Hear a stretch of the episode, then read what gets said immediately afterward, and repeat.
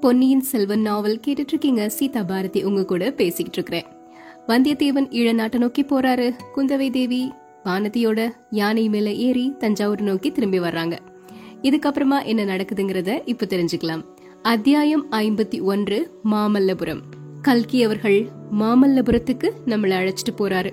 மாமல்லபுரம் பற்றி கேள்விப்பட்டிருப்போம். சிற்ப கலைகளுக்கு பெயர் போன ஒரு ஊரு. மகேந்திர பல்லவரும் மாமல்ல நரசிம்மரும் இந்த துறைமுகப்பட்டினத்தை அற்புத சிற்ப வேலைப்பாடுகளின் மூலம் ஒரு சொப்பனபுரியாக செஞ்சு வச்சிருந்தாங்க. ஆனா இந்த கதை நடக்கக்கூடிய காலகட்டத்துல நகரத்தின் தோற்றம் கொஞ்சம் அங்கிதான் இருந்துச்சு. மாட மாளிகைகள் இடிந்து விழுந்து பாழடைந்து கிடக்கின்றன. வீதிகள்லையும் துறைமுகத்திலையும் முன்னாடி மாதிரி அவ்வளோ ஜன கூட்டம் இல்ல. வர்த்தக பெருக்கமும் அவ்வளவா இல்ல. பெரிய பெரிய பண்டக சாலைகள் எல்லாம் இல்ல. வீதிகள்ல ஏற்றுமதி இறக்குமதி பண்டங்கள் முன்னாடி மாதிரி மலைமலையா குவிஞ்சிருக்கல. ஆனா தமிழகத்துக்கு அழியா புகழ் அழிப்பதற்கென்றே அமைக்கப்பட்ட அந்த நகரத்தின் அற்புத சிற்ப கலைகளுக்கு மட்டும் எந்த குறைவுமே இல்லை. பாறை சுவர்கள்ல செதுக்கப்பட்ட சித்திர விசித்திரமான சிற்பங்கள் குன்றுகளை குடைந்து எடுத்து அமைத்த விமான ரதங்கள் முன்னூறு ஆண்டுகளுக்கு முன்னாடி எப்படி இருந்ததோ அதே மாதிரிதான் இப்பவும் அவ்வளோ புதுசா இருக்குது. இந்த மாமல்லபுரத்து வீதிகளின் வழியாக ரெட்டை குதிரைகள் பூட்டிய அழகிய விமான ரதம் போயிட்டே இருக்குது. குதிரைகளின் அலங்காரங்களும் ரதத்தின் வேலைப்பாடுகளும் பாக்குறதுக்கு அவ்வளோ அற்புதமா இருக்குது. அந்த ரதத்துல மூன்று பேர் உட்கார்ந்துருக்காங்க. யாரெல்லாம் அப்படின்னு பாத்தீங்கன்னா வீராதி வீரனும் சுந்தர சோழனின் மூத்த குமாரனுமான ஆதித்த கரிகாலன் இருக்காரு. ரொம்ப சின்ன வயசுல இவர் போர்க்களத்துல போய் நிறைய வீர செயல்கள் எல்லாம் புரிஞ்சிருக்கிறாரு. மதுரை வீரபாண்டியனை இறுதி போர்ல கொன்று வீரபாண்டியன் தலை கொண்ட கோப்பரகேசரி அப்படிங்கிற பட்டம் பெற்றவர். வீரபாண்டியன் வீர சொர்க்கம் அடைந்து பாண்டிய நாடு சோழ சாம்ராஜ்யத்துக்கு கீழே வந்ததுக்கு அப்புறம் சுந்தர சோழருக்கு உடம்பு முடியாம போயிருச்சு. ஆதித்த கரிகாலன் தான் அடுத்த பட்டத்துக்குரியவன் அப்படின்னு எல்லாருமே சொல்ல ஆரம்பிச்சிட்டாங்க. அவருக்கு யுவராஜ்ய பட்டாபிஷேகமும் செஞ்சு வச்சிட்டாங்க. அதுக்கப்புறம் தொண்டை மண்டலத்தை ரெட்டை மண்டலத்து கன்னரத்தேவருடைய ஆதிக்கத்திலிருந்து விடுவிக்கணும் அப்படின்னு சொல்லி ஆதித்த கரிகாலன் வடநாட்டுக்கு வந்துட்டாரு. அங்கேயும் போர்கள்ல நிறைய வீர செயல்களை புரிஞ்சாரு.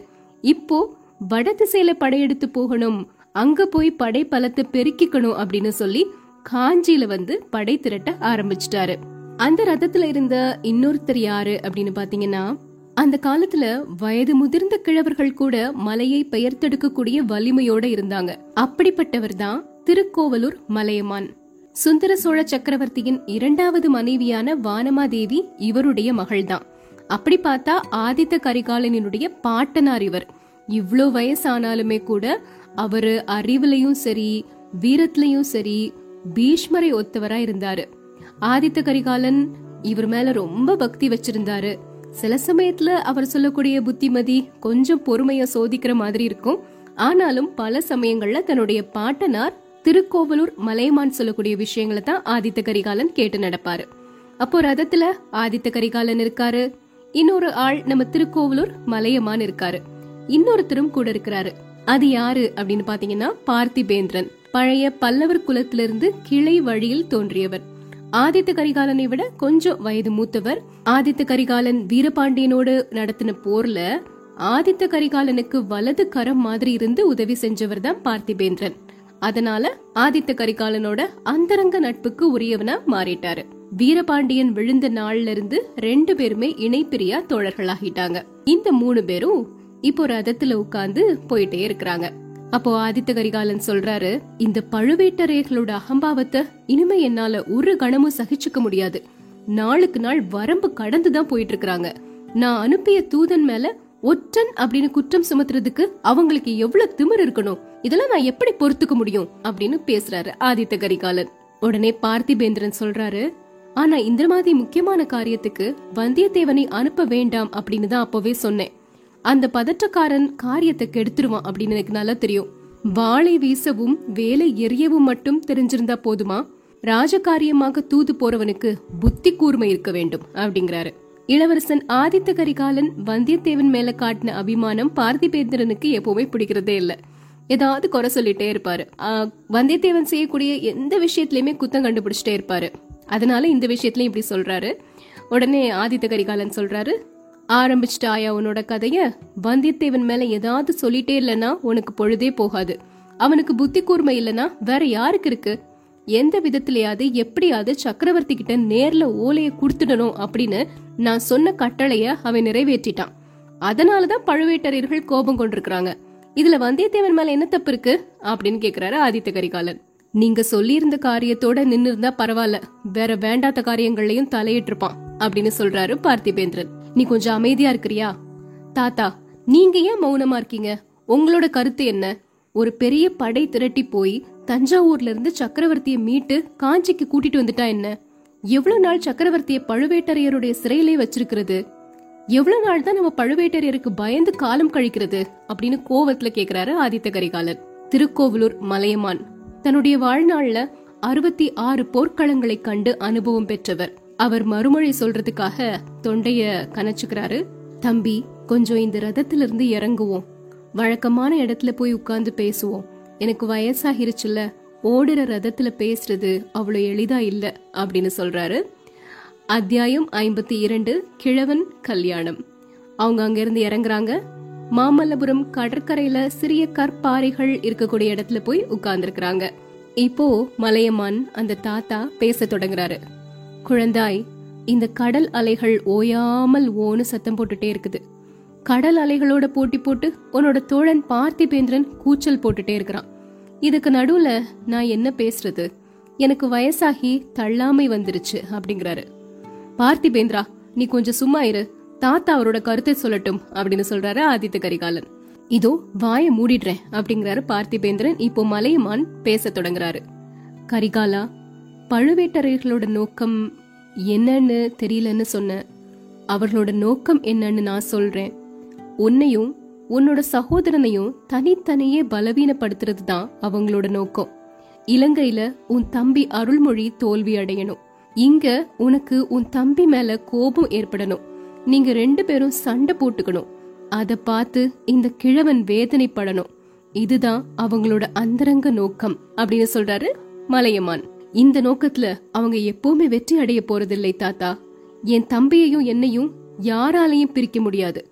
அருள்மொழிக்காக நான் உயிரையும் கொடுப்பேன். எனக்கு சில சமயம் தோணுது கப்பல் ஏறி நானும் இலங்கைக்கு போலாமான்னு. அங்க அவன் என்ன கஷ்டப்பட்டுட்டு இருக்கிறானோ. இங்க இருக்கவே பிடிக்கல. தாத்தா சொல்லுங்க. இந்த பண்டங்கள் ஏறக்கூடிய கப்பல்ல நானும் ஏறி இலங்கைக்கு போகட்டுமா? அப்படின்னு கேக்குறாரு ஆதித்த கரிகாலன். அரசே அருமையான யோசனை. நிறைய நாளா நான் நினைச்சிட்டு இருந்ததை நீங்களும் சொல்லிட்டீங்க. சீக்கிரமா புறப்படலாம் வாங்க. இந்த தாத்தாவை யோசனை கேக்குறதுல எந்த பிரயோஜனமும் இல்ல. இவரை கேட்டா வேண்டாம் பொறு அப்படின்னு தான் சொல்வாரு. நாளைக்கே புறப்படலாம். தொண்டை மண்டல படையில பாதிய கூட்டிட்டு போயிடலாம் இலங்கை யுத்தத்தை ஒரு வழியா முடிச்சிட்டு நேர நாகப்பட்டினத்துல வந்து இறங்கலாம். இறங்கி தஞ்சாவூருக்கு போய் அந்த பழுவேட்டரையர்களை ஒரு கை பாத்திரலாம் அப்படின்னு பார்த்திபேந்திரன் பொறிச்சு தள்ளுறாரு. கரிகாலா பார்த்தாயா நான் முதல்ல சொன்னேன்ல இவன் வாயை மூடிட்டு இருந்தாதான் நான் பேசுவேன்னு அப்படிங்கிறாரு மலையமான். இதோ இவன் வாயை நானே மூடிக்கிறேன் தாத்தா நீங்க சொல்றதெல்லாம் சொல்லி முடிங்க அப்படின்னு பார்த்திபேந்திரனுடைய வாயை ஆதித்த கரிகாலன் கையால பொத்திட்டாரு. கரிகாலா நீ வீராதி வீரன் உன்ன மாதிரி பராக்கிரமசாலி இந்த தமிழகத்துல யாருமே கிடையாது. என்னுடைய எண்பது பிராயத்துக்குள்ள நான் எத்தனையோ பெரிய யுத்த களங்களை பார்த்திருக்கிறேன். ஆனா எதிரிகளோட கூட்டத்துல தனித்தனியே புகுந்து உன்ன மாதிரி சண்டை போட்ட ஒரு வீரனை நான் பார்த்ததே இல்ல. சேவூர் பெரும்போர் சமயத்துல உனக்கு பதினாறு வயசு கூட ஆகல. அந்த வயசுல நீ பகைவர்களோட கூட்டத்துல புகுந்து போன வேகத்தையும் பகைவர்களுடைய தலை உருண்ட வேகத்தையும் பார்த்து அசந்து போயிட்டேன். இன்னும் அந்த காட்சி என் கண் முன்னாடி அப்படியே இருக்குது. உன்ன மாதிரியே உன்னோட சிநேகிதன் பார்த்திபேந்திரனும் வீராதி வீரன் தான் ஆனா நீங்க ரெண்டு பேருமே பதற்றக்காரர்கள் முன்கோபம் கொண்டவர்கள். உங்களுக்கு அதனால யோசிக்கக்கூடிய சக்தி குறைஞ்சிருது. என்ன செய்யணுமோ அதுக்கு நேர்மாறான காரியத்தை செஞ்சிடுறீங்க. இப்போ என்ன பண்ணணும்னு நான் சொல்றேன் அப்படிங்கிறாரு தாத்தா. என்ன பண்ணணும் சொல்லுங்க தாத்தா அப்படின்னு கேக்குறாரு ஆதித்த கரிகாலன். உன்னுடைய சகோதரன் அருள்மொழியை உடனே இங்க நீ கூட்டிட்டு வரணும். நீயும் உன்னோட சகோதரனும் பிரிஞ்சிருக்கவே கூடாது. தாத்தா இது என்ன யோசனை? அருள்மொழி இங்க வந்துட்டா இலங்கை யுத்தம் என்ன ஆகுறது? இலங்கை யுத்தம் ஒரு கட்டத்திற்கு வந்திருக்கு. அனுராதபுரத்தை பிடிச்சிட்டோம். இனி எங்க மழைக்காலம். நாலு மாசத்துக்கு ஒன்னும் செய்ய முடியாது. பிடிச்ச இடத்த பாதுகாக்கணும் அவ்வளவுதான். அத மற்ற தளபதிகள் பாத்துப்பாங்க அருள்மொழி இப்போ இங்க இருக்க வேண்டியது ரொம்ப அவசியம். கரிகாலா இனிமேலும் உண்மையை ஒழிச்சு என்ன பயன்? நம்ம சோழ சாம்ராஜ்யத்துக்கே பெரிய ஆபத்து வந்திருக்குது. நீயும் உன்னை சேர்ந்தவங்களும் ஒரே இடத்துல தங்கி சர்வ ஜாகிரதையா இருக்கணும். நம்மளுடைய பலத்தை எல்லாத்தையும் திரட்டி வச்சுக்கணும். எப்போ எந்த அபாயம் வரும்னு சொல்லவே முடியாது அப்படிங்கிறாரு மலையமான். தாத்தா ஏன் இப்படி என்ன பயமுறுத்துறீங்க? நான் தான் கையில வாழ் வச்சிருக்கிறேனே அது வரைக்கும் எனக்கு என்ன பயம்? எப்படிப்பட்ட அபாயம் வந்தா என்ன? நான் தன்னந்தனியாவே நின்னு சமாளிப்பேன். எதுக்குமே நான் பயப்பட மாட்டேன் அப்படிங்கிறாரு கரிகாலன். பிள்ளாய் நீ எப்படிப்பட்ட தைரியசாலி என்று எனக்கு தெரியும். ஆனால் மறைவில் நடக்கக்கூடிய சதிகளும் சூழ்ச்சிகளும் கண்ணுக்கு தெரியாத அபாயங்களும் நிறைய இருக்கு. அதுக்கு நாம பயந்துதான் ஆகணும். பயப்பட்டு அந்த நிலைமைக்கு முன்னாடி ஜாக்கிரதையும் செஞ்சுக்கணும். அரச குலத்துல பிறந்து சிம்மாசனத்துக்கு உரியவர்கள் இந்த விஷயத்துல அஜாகிரதையா இருக்கக்கூடாது. இருந்தா நாட்டுக்கே நாசம் விளையும். தாத்தா அப்படி என்ன ரகசிய அபாயங்களை நீங்க எதிர்பார்க்கறீங்க? கொஞ்சம் விளக்கமா சொன்னாதானே நாங்க ஜாகிரதையா இருக்க முடியும்? சொல்லத்தான் வருகிறேன். கொஞ்ச நாளைக்கு முன்னாடி கடம்பூர் சம்புவரையர் மாளிகையில அர்த்த ராத்திரி வேளையில ஒரு கூட்டம் நடந்தது.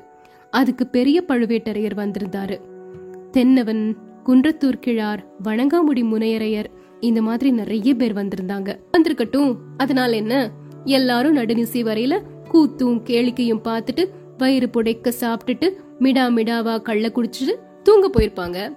அத பத்தி நமக்கு என்ன நீங்க சொன்ன தாடி மீசை நரைத்த கிழடுகள் எல்லாம் கூடி பேசி என்ன பண்ணிட போறாங்க? அப்படிங்கிறாரு கரிகாலன். கிழடுகளை பற்றி உனக்கு இவ்வளவு நல்ல அபிப்பிராயம் இருக்கும் பட்சத்தில் நான் சொல்லி என்ன பயன்? நானும் ஒரு கிழவன் தானே. அவர்கள் எல்லோரையும் விட தொண்டு கிழவன் நான். தாத்தா தாத்தா கோவப்படாதீங்க. அந்த கை நாளாகாத கிழங்களோடு உங்களை நான் சேர்த்துக்க மாட்டேன். சரி அப்புறம் என்ன நடந்தது? சொல்லுங்க. கையினாலாகா கிழங்கள் என்று மறுபடியும் சொல்கிறாய். அவர்கள் தலைமை பெரிய கிழவன் கொஞ்ச நாளைக்கு முன்புதான் கல்யாணம் பண்ணிக்கிட்டான். அதை மறந்துடாத. இளம் பெண்ணை கல்யாணம் பண்ண கிழவன மாதிரி உலகத்துல அபாயகரமான இளைஞன் யாருமே இல்லை என்பதை தெரிந்து கொள். இத கேட்ட உடனே ரொம்ப கோவம் வந்துருச்சு. ஆதித்த கரிகாலனுக்கு அந்த கல்யாண பேச்சு இப்ப எதுக்கு? சம்புவரையர் அரண்மனையில என்ன நடந்ததுங்கிறத சொல்லுங்க அப்படின்னு கேக்குறாரு. அந்த நள்ளிரவு கூட்டம் கிழவர்களின் கூட்டம் மட்டுமல்ல சில வாலிபர்களும் அதில் இருந்தார்கள். ஒருவன் சம்புவரையன் மகன் கந்தன்மாறன் இன்னொருவன் இன்னொருவன் யார்? அப்படின்னு கேக்குறாரு கரிகாலன். உன்னுடைய பெரிய பாட்டனார் கண்டராதித்தருடைய திருக்குமரன் உன்னுடைய சித்தப்பன் மதுராந்தக தேவன் தான் அது கேட்ட உடனே கரிகாலனுக்கும் பார்த்திபேந்திரனுக்கும் பயங்கரமான சிரிப்பு வந்துருச்சு. இது என்ன சிரிப்பு? இந்த சிரிப்புக்கு பொருள் என்ன? அப்படின்னு கேக்குறாரு மலையமான். இல்லை தாத்தா மதுராந்தகனை தாங்கள் வாலிபன் அப்படின்னு சொல்றீங்களே அதுக்காகத்தான் சிரிக்கிறோம். அவன் கிழங்களில் எல்லாம் தொண்டு கிழடு அல்லவா? பழுத்த சிவஞான கிழடு அல்லவா? அப்படிங்கிறாரு ஆதித்த கரிகாலன். கிழவனுக்கு சில சமயம் இளமை திரும்பும் என்று நீ கேள்விப்பட்டதில்லையா? அதுபோல் மதுராந்தகனுக்கும் இளமை திரும்பி இருக்கிறது. கொஞ்ச நாளைக்கு முன்னாடி வரைக்கும் துறவியாக போறேன் சிவ கைங்கரியம் செய்ய போறேன் என்று சொல்லிட்டு இருந்தவன் ஒன்று இரண்டு மூன்று என்று கல்யாணம் செய்து கொள்கின்றான் அல்லவா? செய்து கொள்ளட்டும். இன்னும் பல கல்யாணம் செய்து கொள்ளட்டும். அதனால் என்ன? தம்பி மதுராந்தகனின் கல்யாணங்கள் சாதாரண கல்யாணங்கள் அல்ல. ராஜரீக கல்யாணங்கள். பழுவேட்டரையர்களின் அந்தரங்க சூழ்ச்சியை சேர்ந்த கல்யாணங்கள். எதுக்காக மர்மமாவே பேசிட்டு இருக்கீங்க விட்டு சொல்லுங்க. பழுவேட்டரையர்கள் என்னதான் நினைக்கிறாங்க? ஊர் ஊரா போய் அவங்க கூட்டம் போடுறதோட நோக்கம் என்ன? மதுராந்தக தேவனை வைத்துக்கொண்டு என்ன செய்ய பார்க்கிறார்கள்? அப்படின்னு கேக்குறாரு ஆதித்த கரிகாலன். வேற ஒன்றும் இல்லை உனக்கும் உன் தம்பிக்கும் ராஜ்ய உரிமை இல்லை என செய்துவிட்டு மதுராந்தகனை சோழ நாட்டின் சிம்மாசனத்தில் ஏற்ற எண்ணியிருக்கிறார்கள். அதற்கு உன் தந்தையோட சம்மதத்தை பெறணும் அப்படிங்கிறதுக்காகத்தான் அவரை தஞ்சை கோட்டையில் சிறையில் வைத்திருப்பது போல் வைத்திருக்கிறார்கள் அப்படின்னு சொல்றாரு மலையமான். இத கேட்ட உடனே ஆதித்த கரிகாலனுக்கு அவ்வளோ கோபம் வருது. இதுக்கப்புறமா என்ன நடக்குது? நாளைக்கு தெரிஞ்சுக்கலாம்.